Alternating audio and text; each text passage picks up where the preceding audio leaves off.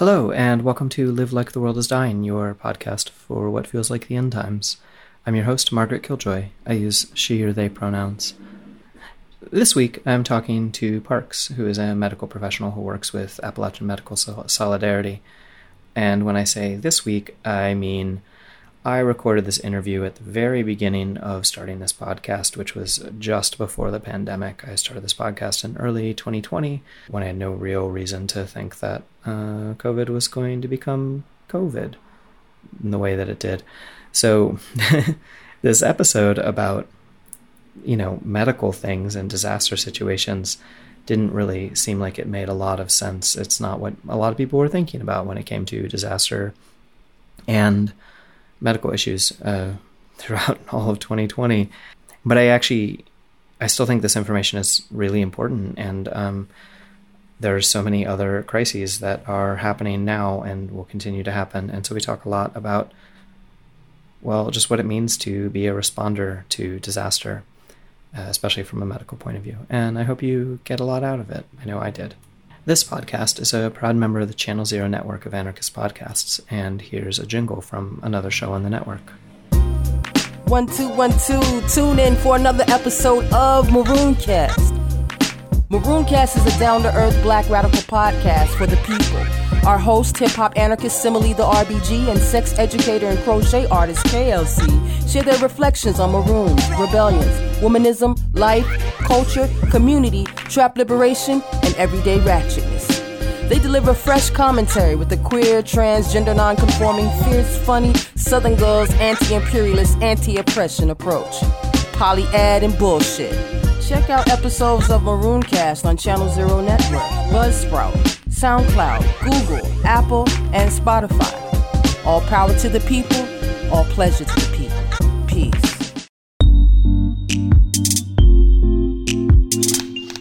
So, welcome to podcast. Thank you. Um, do you want to introduce yourself with whatever name, pronoun, and affiliations that you would like to be known for for this podcast? Sure. So my name is Parks. I use he, him pronouns, and I'm affiliated with Appalachian Medical Solidarity. Um, could you maybe start by talking about what Appalachian Medical Solidarity is, like what you all do?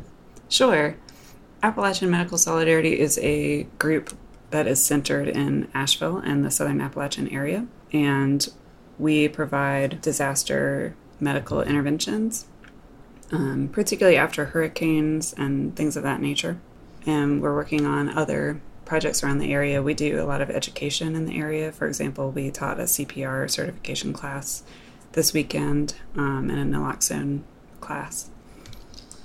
So, one of the reasons that I wanted to talk to you is that you told me once you you you went through the, the list of, of how people desi- die in natural disasters and how it's not what people think it is and clearly um, preparing or understanding how natural disasters works is like comparable to understanding how larger disasters work and, and things like that. So I was wondering if you wanted to talk a little bit about disaster and what the actual like kind of threat models are.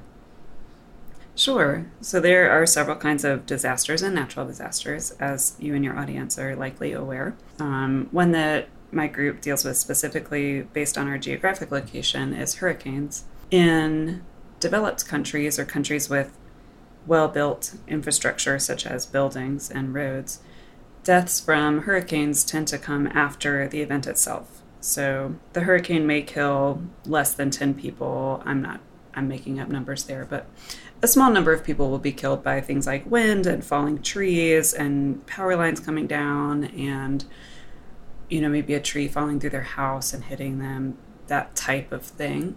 More people die in flooding during the event than anything else. So most people don't die from being hit by a tree or blown away. They die from drowning and flooding, particularly when trapped in houses or when trapped in their cars, situations like that. So in places like the United States, those fatalities tend to be low more people die in the few days after the hurricane. So, as the power is out and infrastructure is down, and people start to do things to cope with the infrastructure being down, part of the issue in developed countries is people are not accustomed to the infrastructure being down, so they're not necessarily aware of safety precautions to use when using things like grills or propane heaters or other non conventional items or in non conventional areas. So people tend to die of carbon monoxide poisoning when they're using devices that need to be used in a ventilated area indoors, such as propane heaters, um, gas grills, things of that nature. They also tend to die after those events from chainsaw injuries. That's a pretty common one. Or from pe- improper use of chainsaws. So, trying to cut down trees and people being untrained to do so and having the tree fall on them in that scenario, that type of thing. That's a much more common way to die in developed or overdeveloped countries after disasters. People also die from food poisoning after disasters as they eat things out of their refrigerators and freezers that are going bad. That's not as common, but it does happen. Sometimes people have issues with the spread of contagious illnesses inside of shelters, but here again, that's not usually causing a lot of people to die. It's causing a lot of people to have colds. So, would you say that one of the better ways to prepare is more about like knowing how to use your emergency equipment, like knowing like chainsaws and propane and all that, or? I would, yeah, absolutely, absolutely. Knowing how to use equipment without you know, knowing how to properly use a chainsaw, knowing when and where to properly use a propane heater. The other thing I would suggest is simply not using those items if you're not trained or unsure. You know, after a hurricane event, if you're a little cold, you know, put on extra layers if that's an option. If you can eat crackers and peanut butter instead of trying to, you know, make some kind of makeshift stove inside your house, then do that. You know, wait till it stops raining and you can move your grill outside so use a little bit of common sense and forego small, what are you know small luxuries essentially like cooking your food indoors or heat if you can deal, if you can live without it. I want to ask you about Appalachian Medical Solidarity and your experiences with it, and like what you've seen or what people who are part of AMS have seen, or like uh, I know, for example, when we had the conversation before we did this interview, that you talked about um, well, you're a medical professional, and yet you're often not using your, you know, surgery skills or something like that um, on the ground. That's true. You know, with Appalachian Medical Solidarity, I am a medical clinician and I don't end up using my medical skills very often after disasters. We occasionally will see things like people having to use insulins, types of insulin they're not accustomed to, and they don't know how to do the calculation to identify the proper dose. So sometimes people need help with things like that and upper respiratory issues. They're not usually um, what we're seeing at, as a volunteer community group are not the kind of issues that people are going to the hospital for. The hospitals tend to still be in place. People go to the hospital. Um, so the things we're seeing are relatively minor as it comes to medical issues what we're seeing more is people needing help mucking out their houses, needing help cutting out drywall, needing help getting trees out of their road or off their houses. So, mostly what we're seeing is a great need for cleanup and also a need for supplies to get into certain areas. So, it can be difficult with trees down and power lines down and flooding and roads washed out to get things like clean water to certain areas or food that people can eat. So, a lot of transporting supplies and the you know, one to three days after a disaster before FEMA is able to come in um, ends up being something that we see a lot.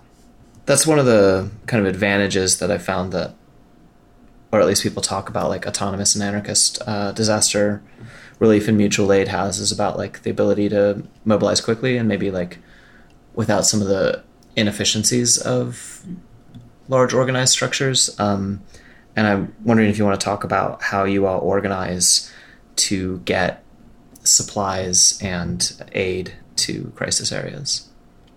That's a great question, and it's one that we've been working on. I think we can improve our dispatching capabilities and how we identify different areas in need. At least in my, our recent experience, one of the things we've run into is a need to pre stage before disasters when we know a disaster is coming. So that's mm-hmm. not always possible, but with hurricanes, we tend to have a sense that that's maybe going to hit. So getting closer to the area or as close as you can to the disaster zone and stay safe so that you're not just adding to the you know, people that need to have supplies brought to them. So staying in an area that's near the disaster area where you're still safe, and so you're able to quickly mobilize supplies and able to mobilize personnel into areas that are hardest hit is an important thing. We mostly do it through cell phones and at times driving around randomly, honestly, mm-hmm. and looking for people. We've also watched flood maps online to see where flooding is the worst and where places might be isolated. News media pretty quickly starts to cover and, and tell people where isolated pockets might be, like this town is cut off or that town is cut off or, you know, these highways are washed out. So you can use that information to try to dispatch your personnel to those areas and to dispatch supplies to those areas. But I think that could be improved upon. So pre planning is certainly a helpful thing. You know, trying to come up with who's going to be a dispatcher, who's going to watch the news, who's going to watch the flood map, um, who's going to be pre staging. All of those things are important. And one of the points I think also is that specialized personnel aren't necessarily needed in these cases. You know, just having people who can drive, having people who have vehicles that, you know, like trucks or trailers that can move a large quantity of water, and just having people that can drive back and forth supplying water and food to certain areas is invaluable. You know, it's nice to have a nurse, it's nice to have someone who can use a chainsaw, but it's that's not the majority of people that are really needed. How do you get into isolated areas?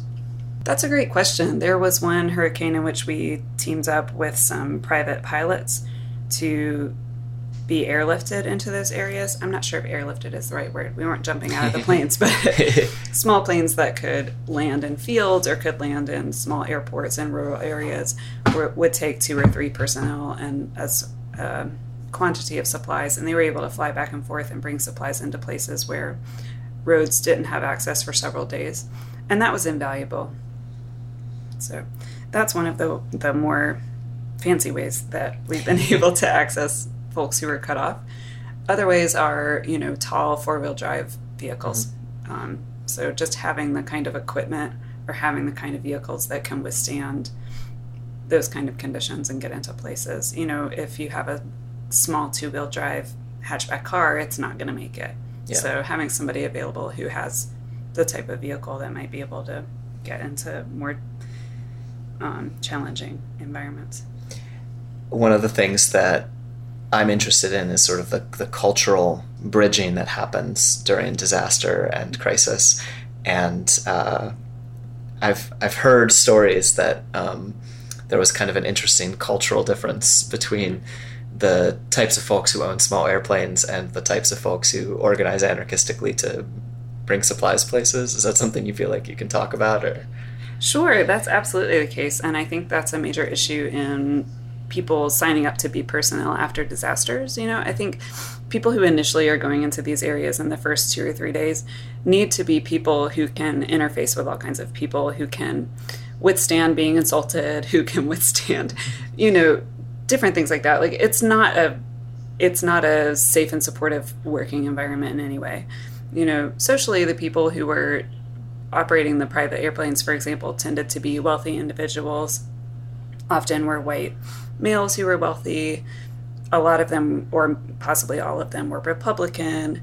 Um, these kind of things. So, folks who feel uncomfortable interfacing with those folks or feel uncomfortable building bridges with those folks, you know, there's a need to be polite. There's a need to reach out. There's a need to work together. There's a need to problem solve with people who are very different from yourself, who whose ideas of you know even who should deserve help are very different than yours mm-hmm. so being someone who's very diplomatic is very valuable in those scenarios. And folks who aren't as diplomatic or who don't want to interface with people you know that are very different than them are possibly better suited to roles like doing dispatch or gathering supplies or you know there are plenty of roles to do. But it's important to consider that folks are going to have to interface with a lot of different people who are not necessarily being their best selves and mm-hmm. who are very different than them and have a different idea of reasonable politeness than they do. Yeah. I mean, that's kind of one of the things that's sort of interesting about disaster scenarios and apocalypse and all that kind of crap is that you get into this idea of a lot of different types of communities having to pull together in order to survive. Um, and one of the things that I'm kind of trying to explore with this podcast is the sort of idea of the opposite of a instead of like a, a nationalist approach to disaster where you like bunker up with your friends and you have yours fuck you like this like internationalist approach of like um, working together with diverse communities and things like that. And so it's just fascinating because usually when I think about like working with diverse communities, I don't think of like um, right wing libertarian types, you know? Um, and yet, I mean, there's a certain amount of like, and maybe I'm being overly generous, but like, okay, yeah, they maybe are a rich Republican, but they're willing to fly into storms in small planes in order to give people things for free. So that's kind of what we want from people, you know? I absolutely agree. You know, there's something called the disaster bug, which is mm-hmm. where people go into disaster zones and they um, they get really fixated on it or they really enjoy it and they seek out that scenario again. And part of the reason for getting the disaster bug, in my opinion, is you know, people are at their worst at times, but really overall, people are at their best. You know, people are ready to collaborate, people are willing to do things they wouldn't normally do, like help people they wouldn't normally help, things like that.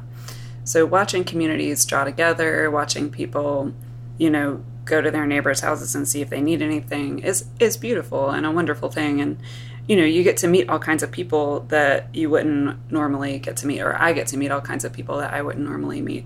And I really valued that in my experiences. You know, I think it's interesting to meet a rich Republican dude that wants to fly people into a difficult flight situation and deliver food to people they might not normally think about. I think that's great. You know, it mm-hmm. expands their horizons potentially, it expands our horizons, and, you know, ultimately it helps people, and that's really the purpose. But I personally think that's great, but I, I also recognize that that can be a challenge for some folks. Yeah, that makes sense.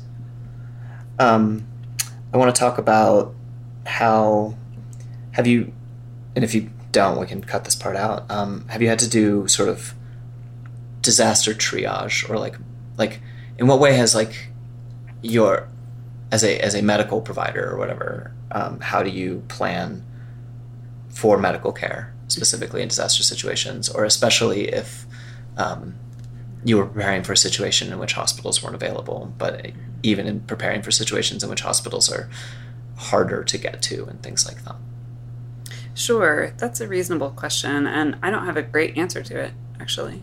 But okay. you know, hospitals and and paramedic teams and, and those kind of groups already have triage processes in place. Mm-hmm. So there are, for example, toe tags or tags that medical personnel will put on individuals indicating the severity of their illness, mm-hmm. and then they will decide based on the number of casualties and the number of people needing medical care what order to treat people in when they can't treat everyone at once. So those kind of organizations already have a system for that. Mm-hmm. Um, I can't say that my group has had a need to triage people in that way um, because we simply haven't seen large numbers of injuries at once, which is fortunate. Yeah. Um, it would be good for us to prepare for that, perhaps. I haven't really taken it into consideration.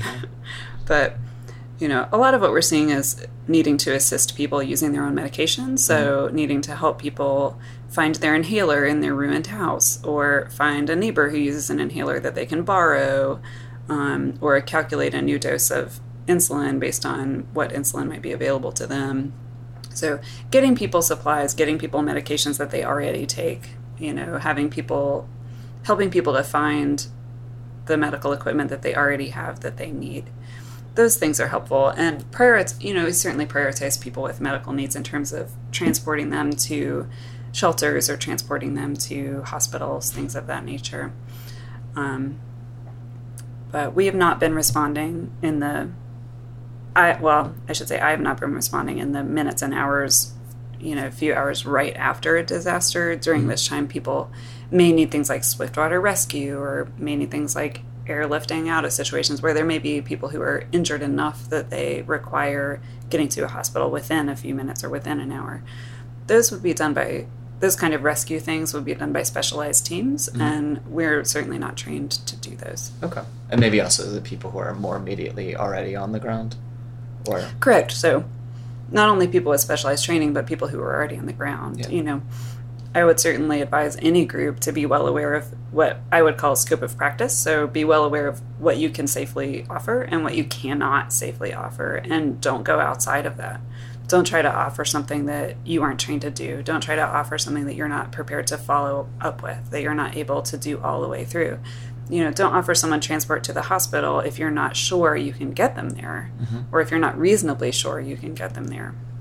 You know, because you're delaying they're getting into an ambulance, you're delaying, they're getting into a medical flight helicopter if you're offering something you can't follow through with, if that makes sense. Yeah, that's actually a really interesting concept and like could apply to a lot of situations, but even gets back to the like the chainsaw use, for example, of like um, you know, I I've only recently started actually training with a chainsaw and I always thought it was just a matter of like making sure you're not in the way of the blade and like making sure that you know if it bucks back the blade won't hit you. And then that's like that's a big part of it but then i'm like learning that there's like a lot of stuff about the way trees hold tension and that apparently what kills a lot of chainsaw operators is just like releasing the tension on a tree and having everything go crazy.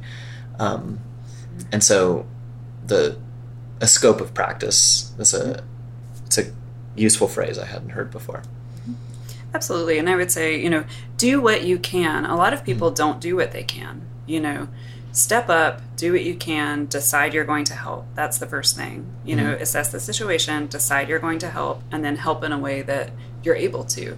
And of course, if you set off in a truck, you don't know if you're going to come up to a washed out road. And if you do, that's okay. You know, turn back. Don't try to cross you know, a flooded area you can't cross or anything like that. Don't try to offer medical care to someone who's more hurt than you can really help them with, or or do what you can. Mm-hmm. You know, if what you can do is hold their head still while the EMS gets there, great, do that. Mm-hmm. You know, do what you can. Absolutely step up and do what you can, but don't try to do things that are outside of your abilities, and and don't take risks in a scenario where it's difficult to get people in and out of a situation. If you are a relatively healthy person who's going in to help and you get hurt, mm-hmm. you are delaying care for people who are already hurt. You know, you're clogging up the system and you know, you're also getting hurt, which is a problem. But not only that, but you know, you're clogging up the system, you're making one more casualty for medical personnel to deal with. You're you're making it worse mm-hmm. You know, one of the first rules in med- medical care is do no harm, right? Don't make it worse. And it's really easy to make it worse. It's a lot easier than you think to make it worse. You know, don't go in and say you're going to sterilize water and you don't know how and you poison someone. You know, don't go in and think you're just going to figure out a chainsaw and get hit by a tree. You know, there's lots of things that might be trickier than you think. yeah Um, so go and help, but but sit and think a while before you take on a project that you might be unprepared for and might be dangerous. What are some, if people are interested in doing either disaster response or preparedness um, within their own communities for potential disaster, um, what are some of the skills, especially like first aid or medical type skills, that you think people can and should develop, like a, in a more generalized sense? Like what what should people be learning and focusing on? Um, basic medical care at home is a good thing to focus on. So, the number one thing that I see people not doing enough of is washing their hands and washing their hands properly. That sounds really basic, but people really don't do it enough.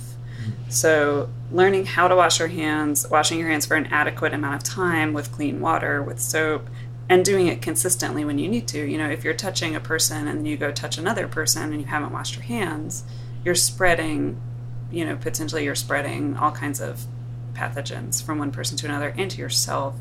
So, learning how to wear gloves, when to wear gloves, how to take them off without contaminating yourself, you know, how to wash your hands in a way that's effective. I would start there. I think those things are really important.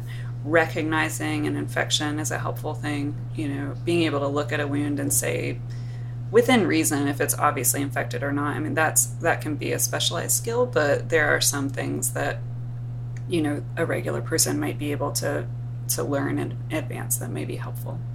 So those things are important. I would say also um, water is a big thing after any kind of disaster that's going to affect infrastructure. So focus on getting enough water, storing enough water, knowing how to sterilize water, knowing water from knowing what source to get your water from. You know, you don't want to use flood water, for example. That's very difficult to impossible to sterilize in a way that's going to be accessible after a disaster. You know, there might be people out there with specialized skills who know how to do that, but most people are not, you know, that's not a good idea. Mm-hmm. You know, finding a stream is going to be better. Um, collecting rainwater is going to be better. Um, there's lots of different, you know, water sources that you could identify that that might be better choices for you. So, you know, if you want to get fancy or do a little more, you might identify water sources near your home, for example. You might find out where your nearest stream is. Um, if you're, you know, if you're living in a place that might have the kind of disasters where your water infrastructure might go down, and that's more likely in some places than others. But first and foremost, I would say water. What um, can you talk more specifics about, like, for example, what kinds of places of water infrastructure is more vulnerable, mm-hmm. and also like how people might um, yeah, get water, uh, filter water, sterilize water, whatever they need. Mm-hmm. Um, the CDC has some good guidelines on that, mm-hmm. um, as does FEMA, actually. So, FEMA's website has good instructions on what kind of sources to look for after a disaster. Firstly, knowing about storing of water is helpful. It's not great to store water in your empty, you know, gallon water jug that you got from the you know, from the store, unless you're able to sterilize it. And you can sterilize it by using a mix of bleach water. I don't remember the ratio, but shake that around in your container, empty it out, rinse your container, and store water. Mm-hmm. So prior to events, know how to store water if you're going to use your own containers, and know how to store it um, properly. And you know, be wary of glass containers because they can break. Okay. And if your water supply is on glass containers and it breaks, you know, you're out of luck. So first of all, know how to store water beforehand. And if you're able to do that, you can avoid having to find sources of water afterwards, which is ideal. You know, sterilizing your tap water is something that may be accessible to you if the tap water is not contaminated. The other thing to do is to know how to turn off the main the water main to your house. So if there's an announcement that the water is contaminated, you would turn off the water main to your house empty the faucets, and you can typically still use the water that's in your hot water heater if you have one. So, mm-hmm. and a lot of this is geared toward people who live indoors, obviously. So, mm-hmm. if you don't live indoors, that's going to be a different scenario. But if you do live indoors, using the water in your hot water heater can work. And there's a usually there's a um, a way to empty it. There's like a faucet at the bottom of the hot water heater or something like that, and you can use the water in there. You'd probably want to add bleach to it but look up the proper ratios of bleach to water and, you know, have some bleach in your house that's fresh. Bleach goes bad after about maybe six months or a year, so make sure you have some that's unopened and not flavored or scented or I guess they're not flavored, but whatever it is, not not scented without like additional cleaning agents. You don't want to use like a tile cleaner with bleach. You need to use, you know, the regular bleach in a bottle mm. and that that's all that's in there. What about um like the kind of water purification tablets and things like that. Do they I, go bad? Iodine water purification is not generally recommended. Um, generally, bleach is recommended because it kills more of the pathogens that you're mm-hmm. going to be encountering after that kind of disaster. You know, if that's all you have, then that's all you have. But in terms of pre planning and what to get, I would recommend bleach. Are you talking about like maybe you'll get giardia or like maybe you'll like die immediately or like what's the what's the threat model from from contaminated water, like flood water or whatever? That depends. I don't have a great answer for that. You know, in eastern North Carolina, in floodwater, there are millions of dead animals floating. Mm-hmm. Um, you know, stuff from septic systems can be in there. So any kind of fecal oral type pathogen could be in there. And, you know, think of water with, you know, human waste in it as well as rotting pigs. Mm-hmm. You know, sometimes the wastewater pits overflow, like from coal fired power plants have wastewater pits, mm-hmm. and those can get into the groundwater or into the floodwater. So there's not just bacteria in floodwater, there's also toxic chemicals that can't be filtered out, that can't mm-hmm. be removed with bleach, for example. So that's one of the reasons why floodwater is not going to be a good option. You know, if you can find a stream that's not contaminated heavily, you know, that's not a strange color, that's not covered with floodwater, that may be an option. Collecting rainwater is an option. You can um, remove salt from salt water by like taking a large pot with a that has a lid with a handle, turn flipping the lid over so the handle is facing inside the pot. Suspend a mug or a cup from the handle inside the pot on a string. Mm-hmm. Put salt water in the bottom of the pot. Boil that for 20 minutes or so. The condensation will collect on that upside down lid, drip down the handle, and drip into your mug. Um, You can probably find diagrams of that, and your listeners might already know how to do those kind of things. Home distillation. Um, right, but some some knowledge of home distillation might be helpful. You know, I've never been in a situation where that was helpful, but I'm sure people have been. Yeah. You mentioned uh, how some a lot of the advice that goes around is more helpful for people who live indoors.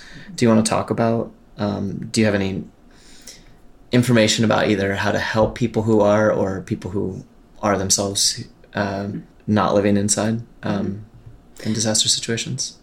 If you know a disaster is coming, it's good to let people know who might not already know. So some folks who live outdoors are certainly going to be in the know about you know things that are happening in their community, but it can be helpful to spread that information. So let people know that there's a hurricane coming. Let people know that flood is flooding is going to be happening, so that people can, if they have encampments, they can move them uphill. You know, I live in a mountainous area, so you know, in this area, moving uphill is an option. Mm-hmm. That's not necessarily going to be an option in a lot of places, but seeking shelter, securing whatever you know materials that you have for housing, or trying to keep dry. All of those things are going to be important letting people know where security or um, where like emergency shelters are in case they want to go to emergency shelters can be beneficial. Just making sure people are aware in advance. You know somebody who i live inside so somebody who lives outside might be able to might be better able to provide information on preparedness in that scenario. Off the top of your head, or what are some of the common myths about disaster survival that that irritate you? um, i don't think this is a myth but i think people Uh-huh. are both underprepared and overprepared Okay. sometimes people prepare for like situations that sound more interesting rather than situations that are more likely. For example, people might have wilderness survival skills that involve starting a fire with sticks or, you know, distilling water in strange situations or I, I don't know. Um, and while those things might come in handy at some point, things like washing your hands and knowing how to store your water reasonably safely um, you know knowing the expiration dates of foods or how to tell if your meat is spoiled or not. You know those like less romantic i guess um, skills are actually going to be far more important and far more useful and far more likely to be utilized. So i think it's easy to prepare for like what are we going to do if civilization collapses and we're all living in the woods? Like we need all these skills. And like you know mm-hmm. do you like do you really like in what situation are you going to like need to go and kill a deer because you really can't get literally anything from the grocery store? Yeah. you know that might i don't know maybe that happens but you know in the united states that's really unlikely to be depending on where you live you know maybe if you live rurally and you already depend on killing deer or killing animals for your food then of course you know you're going to continue to rely on that food source. But for people that don't already rely on that food source you know developing those more specialized skills is interesting and cool but don't neglect the less interesting Yeah. skills and preparations. Like it's good to have a radio that runs on batteries. Mm-hmm. you know, it's good to have extra batteries. Do you need 100 guns? Probably not. You know guns are really really overrated i think after disasters. You know most people are very kind to each other after disasters. Mm-hmm. You know if people are looting it's generally because they need the stuff. And mm-hmm. if you're the kind of person that wants to shoot people because they're stealing items from a store i don't know what to tell you other than you know you might reevaluate your your life. Um, but you know i don't know how useful that's going to be unless you're planning on hunting because that's something you already rely on. You know for for a lot of folks like myself who don't rely on hunting and live indoors you know a gun is not actually going to be helpful. I don't think in that situation you know having social skills, um, having the ability to talk to people that aren't like you, you know, knowing how to wash your hands.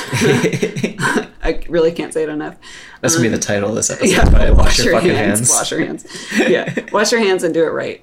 Um, you know, you, using hand sanitizer. This is an important Mm-hmm. one. Using hand sanitizer after you go to the bathroom is not effective. You need soap and water. Okay. The kind of pathogens that are spread from the oral fecal route, so to speak, are not cleaned off your hands by hand sanitizer. what is you- hand sanitizer good for? Hand sanitizer is good for anything that gives you a stuffy nose. Um, anything that gives you diarrhea, you need soap and water. Okay. Um, not anything in the world, but you know that's a rough estimate. Well, okay. So you talk a bit about risk analysis. Like, Uh-huh. you know, um, I'm really excited about what I think hackers, but maybe other people coined threat modeling, Mm-hmm. and like people talking about like, you know, okay, your your internet security might be really good, but based on the wrong threat model, um, and you know, a gun, for example, is a good tool for certain threat models, like someone specifically trying to kill you Right. um, but a very bad tool for a lot of other threat models. And um, and so it sounds like kind of what you're talking about is that people have sort of poor threat modeling when they think about preparedness in general. I think that's a great way to put it. You know, just like if you're writing and knowing who your audience is, you know, know what you're preparing for and and be fairly reasonable about that and don't you know, skip things that you think are obvious or skip things that you think are boring. Um, so, you know, if you're preparing, I don't know if people prepare for earthquakes. I'm not sure how on earth you would do that. You know, they hit randomly and horrible things happen. But if you're preparing for a hurricane, if you're preparing for flooding, um, you know, prepare for that in a way that makes sense and do some research. You know, it doesn't take very long if you have access to the internet or a library to do a little bit of research. And don't discount, you know, government websites. Really, the CDC offers good information, FEMA offers good information on preparedness. You're going to have to tailor that to your own specific needs, of course. You know, if you use insulin and it needs to be kept in a refrigerator, you need to focus on being able to refrigerate that Okay. you know, if that's not with a cooler or ice or whatever, you need to prioritize ice if that's your situation. Other people are not necessarily going to need to prioritize refrigeration after that kind of event, for example. Or, you know, as I was saying, if you're planning to live in the wilderness with no contact with any kind of quote civilization unquote, then like your skill set certainly needs to be different than if you're trying to survive you know an urban setting that suddenly has no infrastructure. You know one of the main issues um, well, I don't know the main issues, but one of the issues after Hurricane Sandy in New York City was people in high rises who couldn't flush their toilets and didn't have and lived, you know, on the tenth or twelfth floor of a building and were unable to haul water up and down the stairs because of physical issues. Um, and that quickly became a very, very dire problem. Yeah. So, you know, and that's a problem that's specific to a certain physical scenario. Yeah. So, preparing for your physical scenario and preparing for the actual threat and having some sense of, you know, maybe over prepare slightly, but you don't necessarily need like a year's worth of food for an event that's probably going to take a week or two to stabilize. Right. Well, if you have a year's worth of food, then you have, you know, 300 people's days worth of food. That's true. And there may be, you know, scenarios in which that makes sense. But in that scenario, it's still a week's worth of food. You're just taking Right. into consideration The number of of people. people. Yeah. Yeah. Yeah. Um, and if you want to be able to feed your whole town, that's awesome. You know, is it necessary? I don't know. Yeah. You know, You once uh, said one, one of the, something to me that was one of the best examples of risk analysis that I actually use fairly often, where I, I came to you with a medical concern. I said, "Am I going to die because of this or that thing?" And uh, you said to me, "Well, I can't tell you that because you're you're honest to a fault. Um, you're like, I can't tell you that you won't die because that's completely possible. You could also be eaten by a shark today in Asheville." right. I remember that. yeah. And, and I think those things are reasonable to keep in mind. You know, you're not likely to be killed by a chainsaw if you're not using one, Mm-hmm. you know, after a disaster. So I don't know. So I'm not going to wear my chaps all the time. Right. So you don't need to wear your chainsaw chaps all the time necessarily, unless you just like them. Maybe that's a good look. I don't know.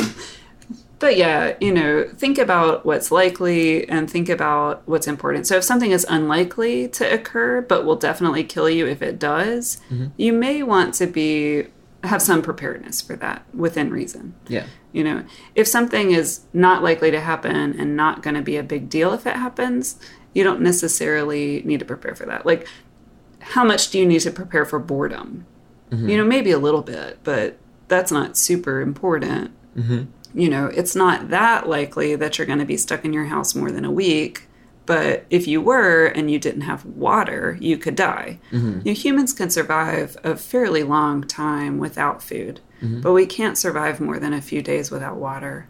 So, you know, that's why I emphasize that too. So eat peanut butter and crackers rather than tainted meat if you're only stuck for a week. Sure, yeah. You know, um, if you have the ability to cook, you know, if you have a grill, if it's not raining, you know how to use the grill. It's the mm-hmm. first day after your freezer has gone down. Absolutely, cook all your meat, you mm-hmm. know, and, and eat it and share it and all those things. That makes sense. But if it's been a week and your freezer's been off for a week and you've got meat left, you know, and that's it, don't eat it if it's been sitting out, mm-hmm. you know, unless it's jerky or something like that. You know, you don't want to risk a diarrheal illness or a vomiting illness if you if your water supplies are scarce, particularly. Probably final question. So talked a little bit about the the kinds of people that you'd be working with to go into disaster areas, but um, in terms of going into communities, often as outsiders, what does that look like in terms of not being more trouble than you're actually worth? In terms of making sure that it's like sort of a a consensual relationship with the people.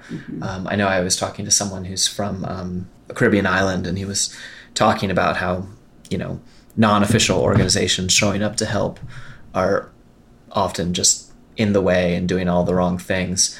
Um, while of course also most people I know are also very critical of the official organizations who go in to help because then they take resources and centralize them and disempower people and cut people out of agency and things like that. Yeah, don't don't go to a disaster area unless you have truly something to offer and you're able to get yourself in, supply for all of your needs the entire time you're there, and get yourself out. If you can't do those things, don't go. Um, unless you're already there and you're trapped with other people, then respond accordingly. But you know, if you're not already in a disaster area that hit where you are living, don't go on vacation to see how bad it is. You know, don't drive around in an area to gawk at the damage. You know, there's that's rude. Don't do that. And it's not helpful. You know, if you have like two power bars and one 16 ounce bottle of water, don't go into a disaster area and think you're prepared because you're not. You're going to be a drain on resources. You know, there are going to be a lot of people who already have skills in an area. You know, if an area in the United States is hit by a hurricane or, you know, some kind of disaster, there are already medical personnel there. Mm-hmm. You know, there are already people there who know how to use chainsaws. There are already people there who know how to hunt or, you know, various things. So, to some extent, you know, keep your ear to the ground, see what people need. If you can, you know, ferry water to the edge of a disaster area and give it to someone who is already networked to distribute it or something like that, that may be very helpful. Mm-hmm. And it may be boring to you to drive, you know, 100 gallons of water from, you know, where you live to the edge of a disaster zone and then go home again. You might be tempted to like dive in, drive mm-hmm. around, go be helpful. But, you know, driving water to the edge and going home is really helpful in certain mm-hmm. scenarios. You know, driving in with a bunch of food that you don't know where you're going to leave it and you're just driving around trying to give it to people who don't, you know, who you don't, I don't know, you don't know where the need is. That's not necessarily as helpful. Yeah, don't don't become a drain. Don't go and need to be fed or housed or clothed or need water in an area that's already strained. Mm-hmm. You know, the more people that there are in a strained situation with limited resources, the less those limited resources are able to go around. So be realistic about what you can contribute and be realistic about whether what you can contribute is going to be better than what, you know, the people already the skills that people already there have. If that makes sense. That does. Um, if someone wants to learn more about either Appalachian Medical Solidarity or other mutual aid disaster relief organizations, do you have a place to point them to or anything like that? I'm not sure. I think AMS has a Facebook page. I don't actually know. Okay. Um, yeah, I'm not sure. If you're in the Asheville area, you know, we do put out announcements for classes and things like that. You could certainly come and talk to us. Mm-hmm. Um, there is a team with AMS, with Appalachian Medical Solidarity, that does stuff on computers and social media. And you're not. on I'm that not team. in. I'm not on that team, um, and I don't use computers outside of work if I can help it because I don't like them. So I'm Okay. sorry, but we can probably I'll- find that information and add it. I'm going to add it, yeah. I'll do an aside. Thanks. Um, okay, well, thank you so much for for doing this interview. Is there any is there anything I, I missed? Any like final takeaway besides wash your hands? Just have water, wash your hands. Those are really important. Decide to help. You know, I mm-hmm. think is what I would say. Decide to help and realize what what helping is, and realize what not helping is in any given scenario. You know, don't let your worry about you know being a burden or not knowing how to help or not having specialized skills. Don't let that stop you from helping. Mm-hmm. Decide to help, but help within reason. Usually, you know, find out what people need, find out what people don't need. Don't guess what people need and just start sending a bunch of crap to an area. It's not helpful, you know, but find out where you can plug in, try to get reliable information on what's needed. And if you have the ability to meet any of those needs, then do it. Absolutely. But don't go outside of your scope of practice. Don't go outside of what you are actually able to contribute Um, contribute what you can. Don't try to contribute what you can't. Okay. Thank you so much. Yeah, absolutely. Thank you so much for listening. If you enjoyed this episode, please tell people about it. Please tell the machine overlords about it, or rather, tell them to tell other people about it by liking and subscribing and posting and following us on social media. We have, you don't even have to just follow me on social media now. Live Like the World is Dying has its own Instagram page and a Facebook page, although Facebook is on, besides being terrible for the world, is also really terrible in terms of engagement for projects. It's actually just a garbage fire that is trying to get me to buy advertising and then turns down my advertising. I finally like gave in and tried to give it some money to so that people who like the live like the world is dying page actually see live like the world is dying posts and I was rejected and well, fuck you. If you don't like me, I don't like you either. And clearly, that's my only problem with Facebook or the algorithms that run the world is that they didn't like me personally. Anyway, you can also tell people about it in person. That's even cooler. Um, and if you want to support this podcast more directly, you can do so by supporting me, which will soon be supporting the uh, Strangers in a Tangled Wilderness uh, publisher. But you can support us on Patreon, or currently me on Patreon, later us on Patreon, depending on when you're actually listening to this. Uh, Patreon.com slash Margaret Killjoy or Patreon.com slash I don't know what I'm going to change it to, but I'm sure you can find it, you clever people. And there you can support us. Um, there's zine that goes out every month. It's very behind, but it's going to become less behind now that's a collective project and all kinds of good stuff. Also, if you don't have any fucking money, don't give me any fucking money. It's totally fine. We'll give you all of our shit for free. If you message me on any social media platform, I'll give you access to all of our content for free because money should go from the people who have more money to the people who have less money and not the other way around. Um, in as much as money is a useful construct, which is a different argument for a different time. In particular, I would like to thank Sean and Hugh and Dana and Chelsea, Eleanor, Mike, Starro, Cat J, The Compound, Shane, Christopher, Sam, Natalie, Willow, Kirk, Hoss the Dog, Nora, and Chris. You all make this possible, and I am endlessly grateful.